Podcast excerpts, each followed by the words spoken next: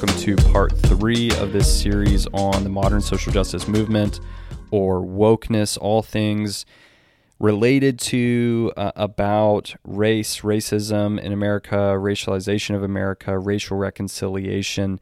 Um, if you have not listened to episode one, and two, I would go back and at least listen to episode one to get some of the groundwork. What I what I did in episode one and two, two and two and two, and now clear and three is I'm just trying to outline the big idea of wokeness, whether you agree with it or not, whether I agree with it or not, um, whether I agree with some of it or not. I'm just trying to make sense of for all of us what does it mean to be woke regarding racial realities in America? What is actually being talked about? What is the big idea?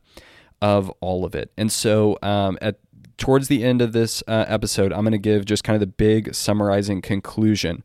But essentially, what we've said up to this point um, is that America's foundation and driving forces today is racist, particularly um, white supremacy. White supremacy is in the foundation of America, even the American church. Um, it drives and shapes today's life. Um, uh, that uh, racism is all around us all the time. It may be even worse today than it has been uh, historically. The progress we seem to have, have made in America as a society in America is not really progress. It's just racism becoming more stealthy, and now it's essentially uh, invisible. Um, uh, that is that is really the big idea. And again, if you're like, "Oh, Collin, you just left out so many different things," episode one, episode two. That's essentially what I tried to unpack. I'm I'm using three uh, very influential books to to put together this idea of what is wokeness. Um, White Fragility by Robin DiAngelo, Color of Compromise by Jemar Tisby, How to Be an Anti-Racist by Ibram Kendi. I've been paying attention to this whole conversation, this whole reality for about 10 years now. Um, and uh, in the past year, really took a deep dive into a lot of the leading literature obviously paying a lot of attention to it in recent years. Um, and uh, and then ended up writing this 16, 17 page kind of summary and response to all of it to to kind of make sense of it. And then I'm I'm I'm essentially turning into these podcast episodes. Going to conclude the first heading, the first heading of of my summary of these books, and and and of course everything else that that we're hearing about these uh, realities in this topic. Um, the first main heading that is episode one, two, and three here is what is the big idea? Agree with it or not, what is being said? Now, here's what we're going to pick up today. If you've paid attention to this conversation about race at all, you have heard that um, that racism is in our systems, structures, laws, policies, even just general way of life. And one of the biggest questions that I ask over and over and over again as I'm talking to people about this, as I'm reading the literature, as I'm listening to a lecture or a sermon or whatever, is what are those systems, structures, laws, policies, and ways of life? What are they? Again and again, I hear that they are racist. And so I'm just saying, okay, I'm trying to put my finger on on which systems, structures, laws, policies, ways of life are are racist. Uh, Ibram Kendi denounces uh, in his book How to Be an Anti-Racist, he denounces the racist quote written and unwritten laws, rules, procedures, processes, regulations, and guidelines. Robin DiAngelo denounces the uh, racist quote laws, policies, practices, and norms of society. Okay, so we have here written laws, unwritten laws, rules, procedures, processes, regulations, guidelines, laws, policies, practices, norms of society. And this is what's racist about it. These things are uh, racist. So, my big question again and again and again is what are the racist written and unwritten laws, rules, procedures, processes, regulations, and guidelines? What are the racist laws, policies, practices, and norms of society? Again, quoting there from Ibram Kendi and Robin DiAngelo. And I'm going to be totally honest here. Uh, it's largely still unclear to me. It's largely still unclear to me.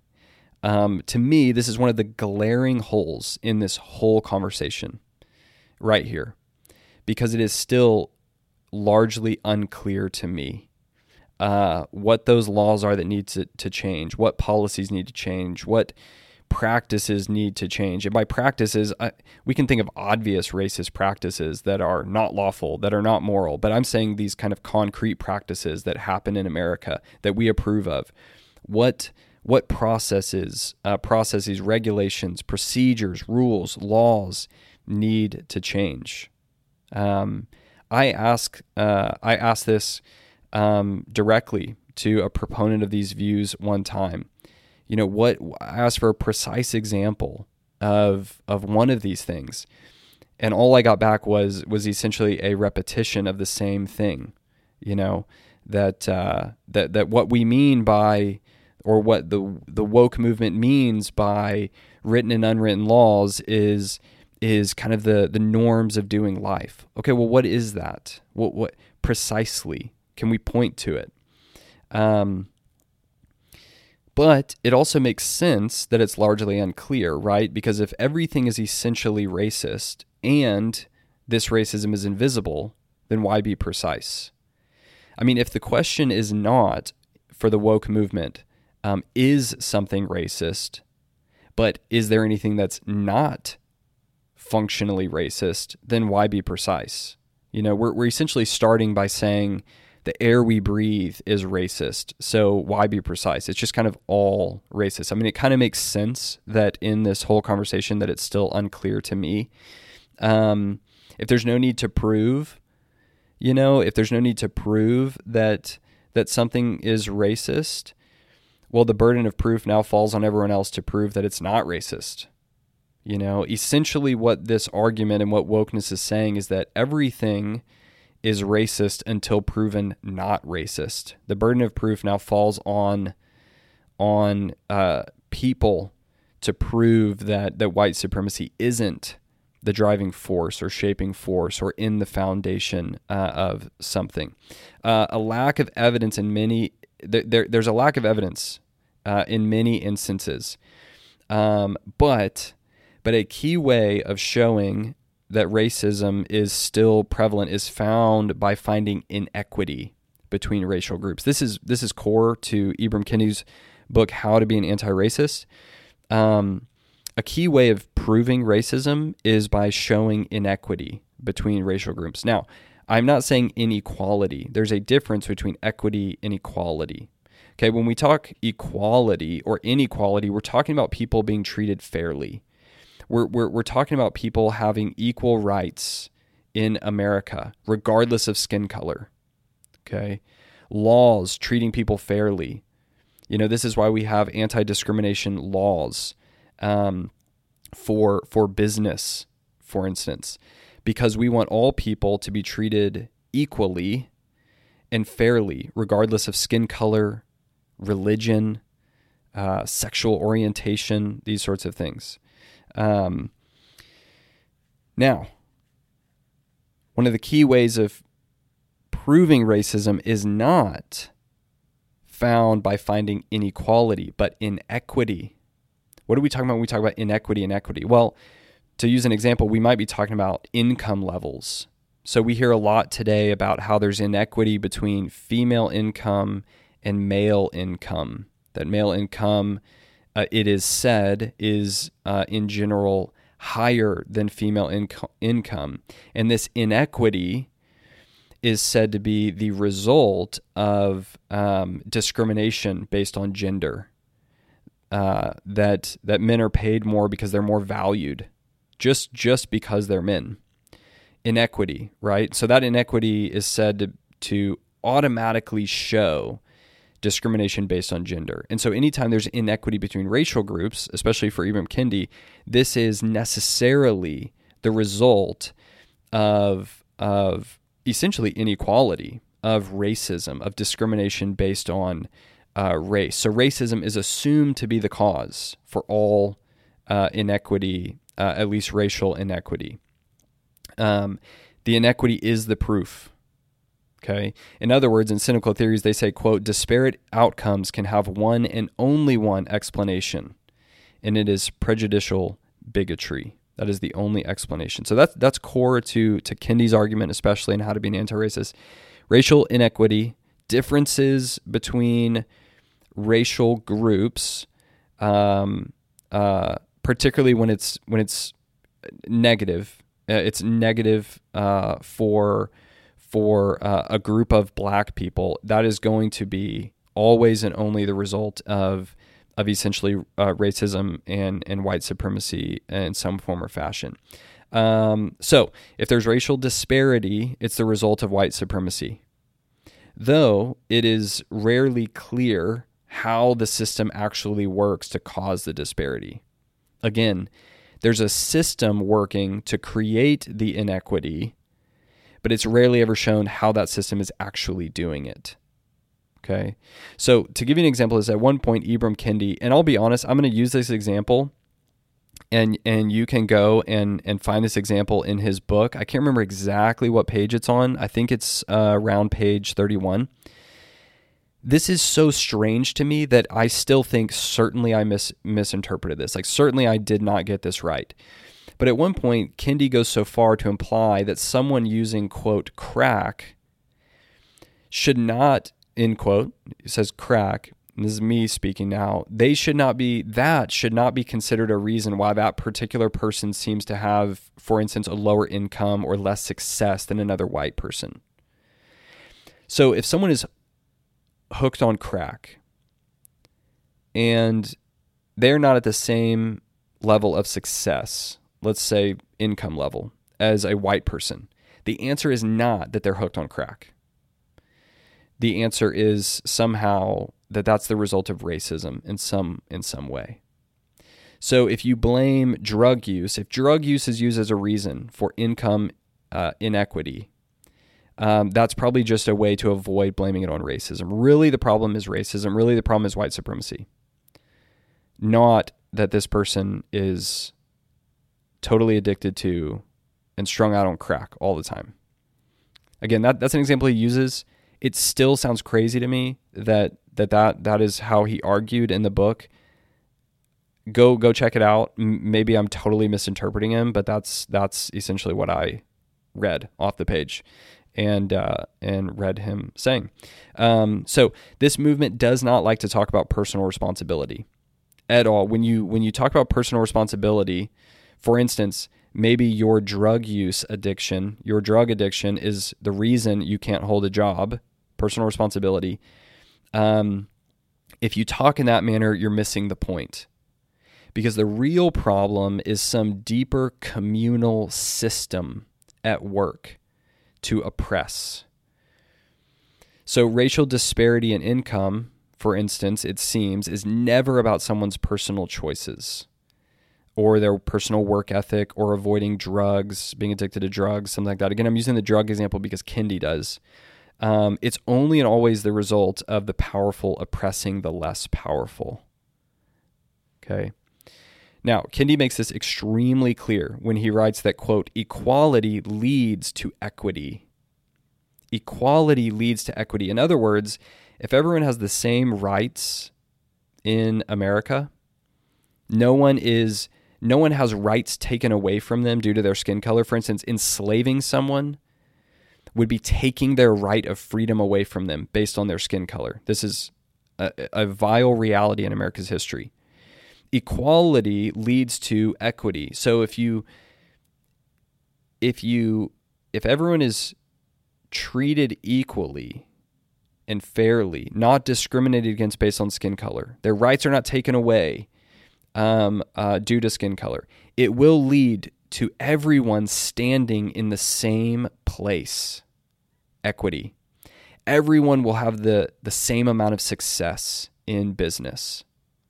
Now, this is really key because really the point being made is the reverse that if we don't see equity, the necessary cause is inequality. It is certain people are, are having their rights taken away from them by, by the government or by some system or something, and that's causing the inequity.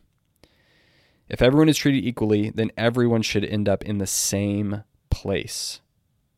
Okay, so if everyone's not in the same place, it's necessarily because someone is not being treated equally. And in this conversation, it's it's based on race, it's based on skin color. Um, again, reading Kendi how to be an anti-racist, it seems in his worldview, as someone has a higher income, particularly when we talk about the, the white people and black people, uh, it's not due to them working harder.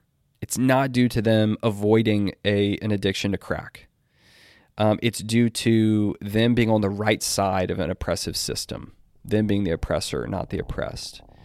So racial disparities are always the result of white supremacy oppressing non-white be- non-white people, particularly black people. But again, what are those white supremacist systems, policies, norms, written rules, unwritten rules that are actually at work to cause these disparities?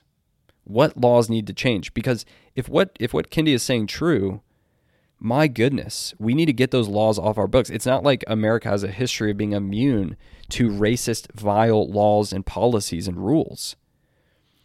Um, and so, if we have those today, we need to be able to point to them clearly this policy, this law, and change it immediately. So, what are they? And again, I am largely, I, I, I don't know. I, it's largely unclear to me.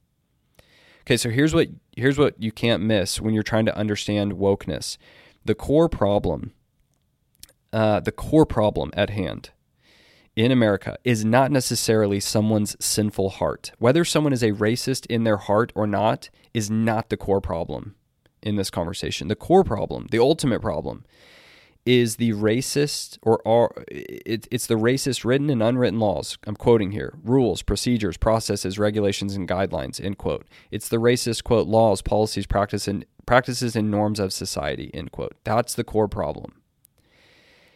Now, what is a problem is that that is it, it's it's extremely unclear. It's extremely vague. It's extremely hazy. It's very nebulous. What are those things that need to change? Just compare it to history. Again, if you look in America's history, you can say that law was wrong. That policy wrong. That system evil. And it needed to be changed and a lot was changed. If you compare it to the laws on abortion today, I mean, if I say um, there is a law, a system in place killing preborn babies, and you say, what law, what policy? I can actually point to it. I can actually show you. I can actually show you the law that, that must change in our nation regarding abortion. If you compare this to other nations, you say this nation over here oppresses this people group lawfully you can actually point to their laws. You can actually point to their oppressive laws, their oppressive policies that need to change in those nations that America does not have on their books. You just think about free speech, the freedom to speak, the freedom to express ideas. There are nations, many, many, many, many nations and cultures that, that is not a freedom. That, that, that, is, that is not a freedom for those people. We can actually point to that law, that policy, and say that needs to change. Um, that needs to change. Um, we are told that here in America we have racist laws, written and unwritten, policies, structures, systems. But the question is, what are they? What are those rules? What are those regulations? What are those policies? And again, this is a really frustrating point for me because I, I read book after book and I listen uh, to to sermon after sermon or lecture after lecture, and I go, I still don't know. I've asked the question directly to people, proponents of these views. I still don't know. Um, without a doubt, racism is still around. It'll be around until Jesus comes back and establishes perfect justice. When Jesus comes back and establishes the new heavens and the new earth where there's no more sin, no more suffering, no more racism, racism will be around until then. Racist people still exist.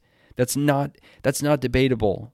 It's not even it's not debatable. It's undeniable. Racist things still happen. It's not debatable. It's undeniable. But that's not the focus. That's not the core focus of what we're talking about here. What we're talking about here is is is we're being told wokeness believes there's this oppressive system. But the nuts and bolts of that system, what that system is, what that policy is, remains unclear to me.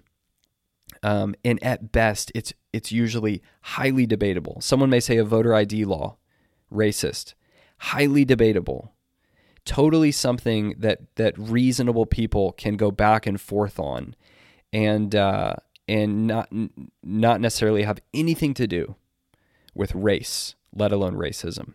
Okay, in conclusion, let's wrap this up. In conclusion, The American way of life is racist. According to wokeness, there are two broad categories of people in America. You fall into one of them. You either are a racist, whether you know it or not, you're a proponent of it, whether you know it or not, or you are a victim.